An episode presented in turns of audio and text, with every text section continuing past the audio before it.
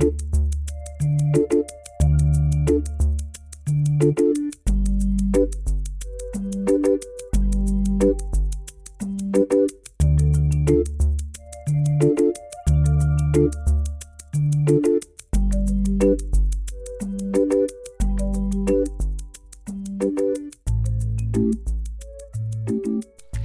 is the Animal's Eye View podcast, and I'm your host, Lizanne Flynn. I know I haven't been publishing a podcast for a while. I'm not going to be offering any excuses. Um, I will share a few things that I've discovered about doing podcasts. I came to the realization that for me, having an audience is something that's kind of critical while I'm in the midst of doing the podcast. And that was a really surprising thing to me. I think I've shared before that I did a radio show, actually, two radio shows at one point in time. And during those radio shows, there was a Facebook chat group that you could visit and step into at the time and the date of my specific radio show. And what I didn't realize when I let go of the radio show, and to be honest, when I let go of the radio show, it just seemed like the right thing to do. It seemed like I had come to a stopping point, and it seemed like, oh, okay, this is something that I can kind of check off of the list. And it felt very complete to me. I didn't leave under duress, there was no emotional component other than kind of a peaceful feeling of, oh, okay, this is something that that that is finished for me. And in starting up the podcast, I got some feedback from a, I suppose we could call him a listener. um, I'm not sure. I think he does it voluntarily. Of course, he does. Uh, a member of my family. Um, who said, you know, uh, maybe maybe you should just try just kind of talking without having it fairly scripted out. And I know what he was getting at probably is that podcasts I think are good while you definitely can have your notes together about the subject on which you're speaking. I know when I listen to podcasts, I appreciate it if probably because I'm curious and maybe a bit of a of a nerd, a geeky nerd, if there are facts and figures and I don't know, hypotheses, theories, things like that that people can lay out before me because my brain really appreciates that. And at the same time, with his feedback, I realized that the component that was missing was audience participation. And so I cogitated on that for a little while. And in the meantime, there were life happenings that came up. Um, a family member went into Navy boot camp. Um, that was a significant shift for all of the members in our family. I think I'm still adjusting to that as as a mom. Um, but I definitely felt, if you will, the siren call to keep at this podcast. And I'm thinking that beyond this one today and we'll see how I go about this. This this one might not ever see the light of day, which, you know, is also kind of the nice thing about having a podcast. You can listen to it later and go, "Yeah, no. No, this is not going to work for the listening world out there." And of course, yes, we're always our own harshest critics. And the other thought that I had in mind, I started a Facebook group uh, not surprisingly called The Animal's Eye View. If you'd like to look it up there on Facebook, I would love to have you be a member. It's currently a closed group, uh, although members are free to invite anybody that they think, as I put in the the group announcements, uh, people who are of like-hearted being beingness, for lack of a better word, um, that they're that they're free to welcome people. I think we're getting close to 200 people in there. It's a delight for me. We have great conversations.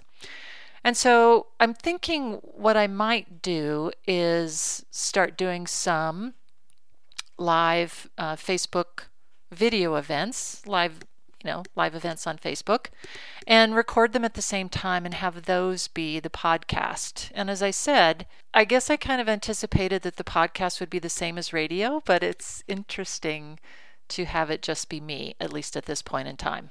We'll we'll see how everything transpires.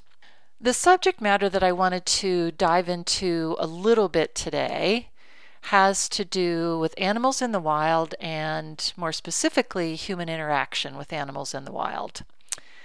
Here in Colorado, where I am, we just had our first snow of the season. Uh, it's a little bit, I don't know, I think with um, uh, climate change, I think pretty much everybody in the world is feeling that. Here in Colorado, it manifests itself in that everybody was in shorts and flip flops yesterday because it was 80 degrees. And today, if we're lucky, my weather app on my phone tells me that we might reach a high of 25 degrees. And as I look out my back door window, there's ever so slightly some snow coming down. I can see a little patch of blue sky, but yes, we had our first snow of the season. And by Saturday, it's going to be up to 65 degrees again. So, as it relates to this, we're we're kind of getting a little past the time I think where animals in the wild, particularly bears, but not necessarily just only bears, but other animals in the wild are looking to honor the seasonal cycles that they have within their species. So bears tend to eat more and kind of bulk up for hibernation. We might see mountain lions more on the prowl and looking for additional prey. And certainly, I think that, like probably most of you who are listening to this podcast, and I'm I'm assuming, and maybe I should make that assumption that you're of of a like-hearted uh, place in a like-hearted place that I am, that they were there first.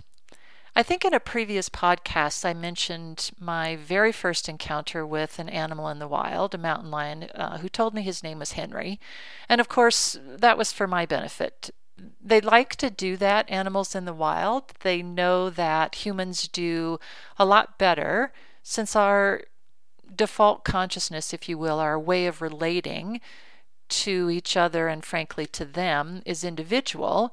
They, like animal helpers in other dimensions and certainly guides everywhere in the galaxy, understand that communication flows a little bit more easily if we can make that one to one conversation. So, I was asked by clients of mine at the time who lived in, I guess, probably a quasi rural area. Their home happened to back up against to a greenbelt area, the foothills here in Colorado.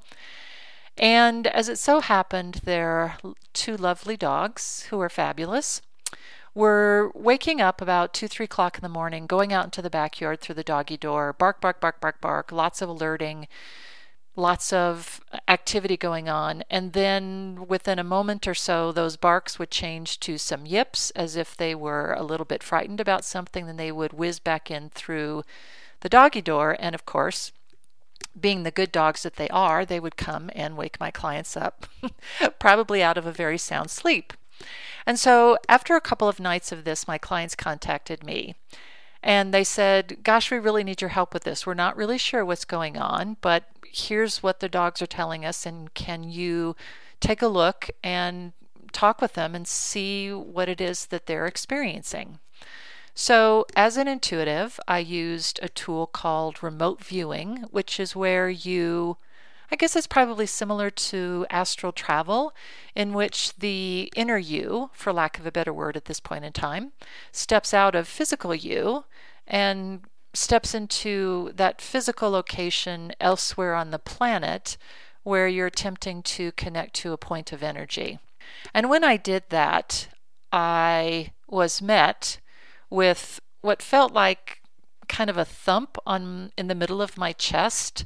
Imagine, if you will, taking your hand, and if you want to do it at this point in time, and holding it out about maybe two or three inches, and then placing it rather firmly and rather quickly in the middle of your chest. That's what this connection felt like. And in that moment, I was connected with Mountain Lion. And even more importantly, at that moment, I was also connected with every single other being at least animal wise, on the face of the planet. It remains in this lifetime and in this experience one of the most amazing experiences I've ever had because the energy, as you might imagine, was literally off the charts. And it was amazing and astonishing to me that this mountain lion, who told me his name was Henry, could still continue to exist in his individual mountain lion animal experience and at the same time keep track of and be actively connected to every other animal species on the planet. Uh, visually, it looked like an incredibly dynamic super spider web, if you will, kind of loosely draped over the surface of the planet. The bottom line with Henry was that his mother had gotten pregnant again. I think this was probably like late spring, early summer, if memory serves. And Henry was not at the place in his maturity and development, he said to me, to seek out his own territory, which is what mountain lions do. They're solitary animals. And so, for the meantime, he decided to stick to an area that was loosely associated with and loosely connected with the physical territory of his mother. And in a few months' time, probably early fall, he would be migrating up north to Wyoming. But for the time being, thank you very much, he was content to use this Greenbelt Trail in this particular area to live and to feed himself and to basically have his existence. I remember at the time relaying this information to my clients, and right at the moment, the the woman of this couple said to me, Well, can't he use choose another place to travel? At the same time, in one ear, I was hearing her words, Henry, as animals are very quick on the mark, and sometimes happens in animal communication world. It's like you have um, stereo, where in one ear you're hearing someone say something external to you, and in the other ear you're hearing conversation or information that's coming in from another dimension. Henry said quite emphatically to me, I was here first, and followed by a second of silence. And then he said to me, and my advice is to keep the dogs in at night, which I relayed to my clients. And we also had conversation when I first connected with Henry. I said, So, have you had you know, flyers from the Department of Wildlife or Parks and Recreation about mountain lion sightings in the area.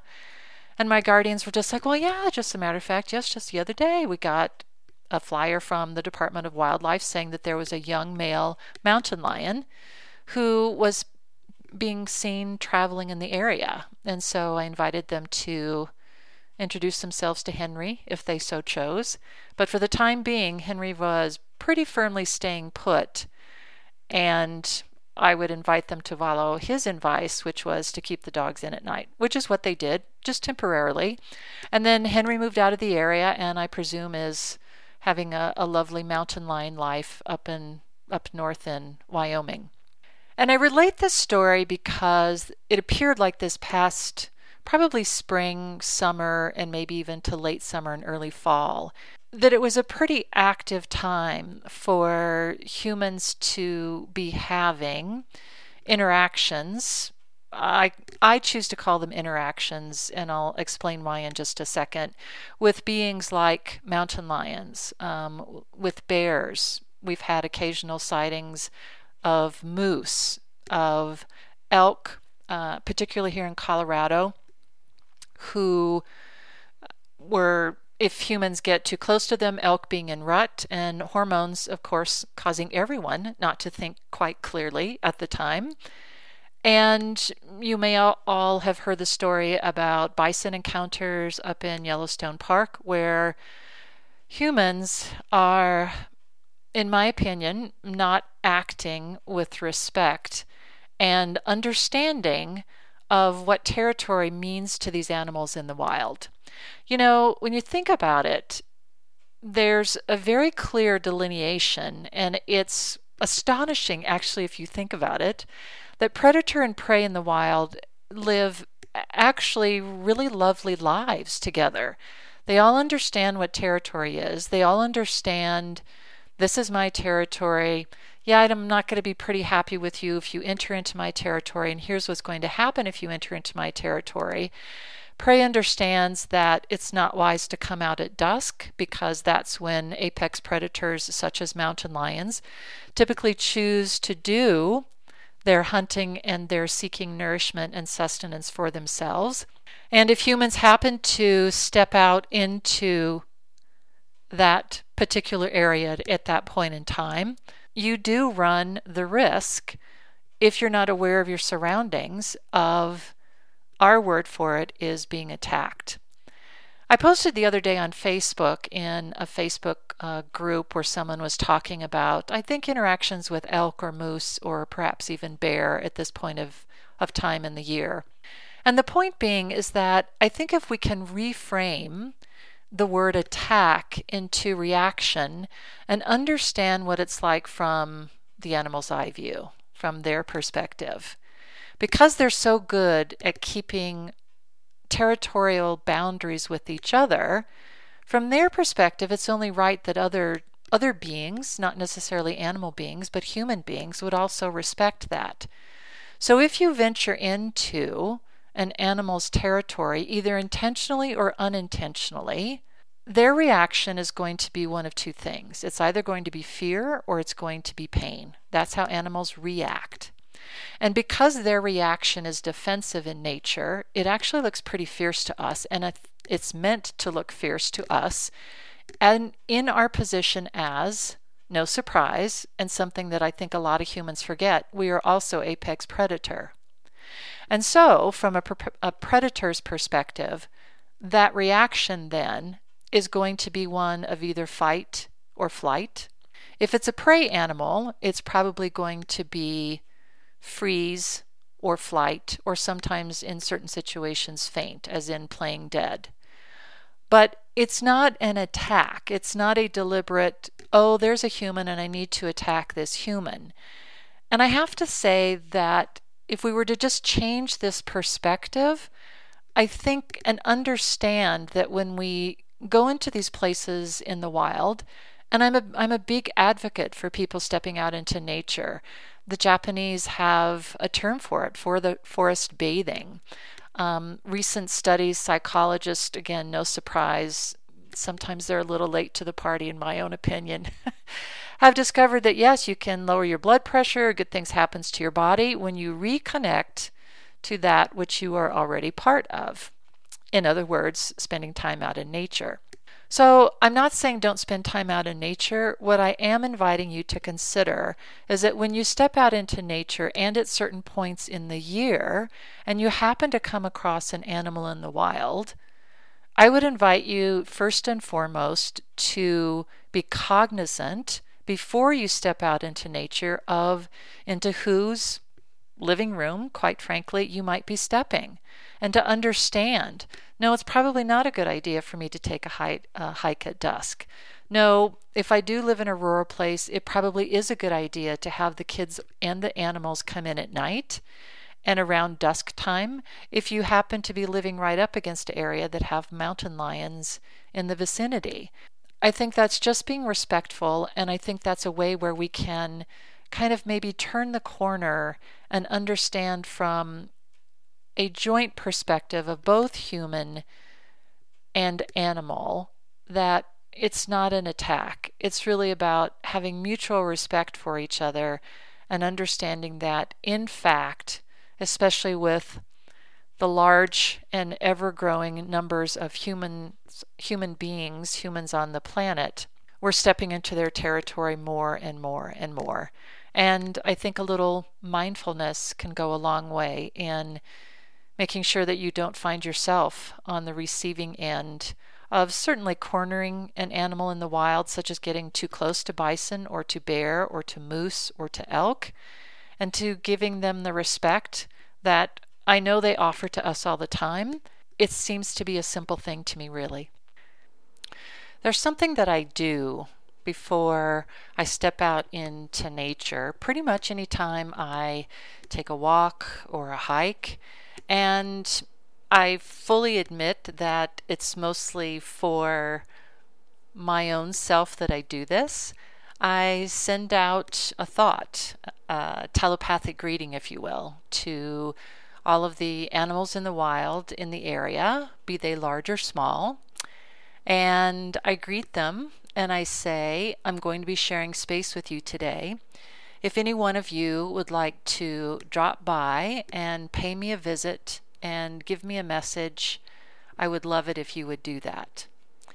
And I have to say, I've been pleasantly surprised on a number of occasions, both large and small, of how that energy kind of seems to pave a magical path before me. And I have the interactions and encounters with animals in the wild that I'm meant to. One such notable encounter was with a, coyote at a a walk I was doing close to a nature preserve that actually happens to be in the middle of uh, a, a park that's actually close to a cemetery, actually located here in the middle of uh, the city where I live, Crown Hill.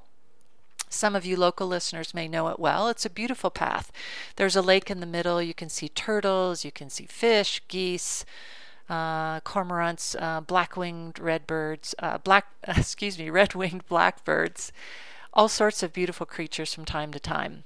This one particular day, as I was getting ready to set out on my walk, I saw a woman that was hurrying off of the path into the parking lot that sits, ne- sits next to this park area. Uh, she was holding her hand and it was bleeding. And I started to approach her, but I could see that she was pretty fixated on getting away from the path and likely seeking help for herself. And so I felt a little a wash of fear and anxiety going through me, picking up on what was going on with her. And I thought to myself at the time, I wonder if she suffered a bite either from an animal in the wild or a dog. And actually, I initially thought it might have been a dog, that perhaps she had gotten too close to someone else's dog and the dog had snapped. You know, those sorts of things. It wasn't until I stepped into the nature preserve that is really open certain months of the year, of course, to be in tune with the birthing season, the season of regeneration for the animals in the wild in that area. And I opened up the unlocked gate and I stepped onto the path. And I love going on this path because it's a little bit isolated from the main area. And that's where I usually stop and I sit on a bench and I might do a shamanic journey, or that's where I saw five deer at one time cross my path about 10 feet in front of me, which is absolutely amazing. But this particular day, after I opened up the gate and stepped onto the path, out from the left side of the brush that borders both sides of this path stepped a coyote. He didn't step toward me, he stepped away from me. And he was about, like I said, maybe six to eight feet in front of me. It was clear that he wasn't adopting a confrontive stance with me or confrontive position, but to a certain extent, it felt like and he was a pretty good sized coyote. you typically only think of coyotes as being perhaps a little bit smaller. Wolves, of course, tend to be much bigger in physical stature than coyotes are. Uh, this guy was pretty big. And it felt like the message that I got immediately at that point in time was I've already had one interaction with a human. I don't care to have another. And at this moment in time, I'd rather have this path to myself.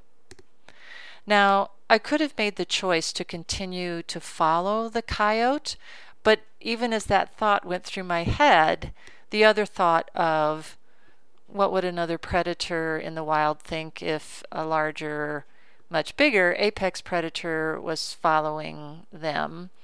And that then brought up lots of uncomfortable and not at all positive feelings of I didn't want this animal in the wild to feel like I was somehow stalking them. So I said thank you to the coyote for the message. I turned on my heel. I turned back around. I didn't really have any fear that the coyote was going to turn.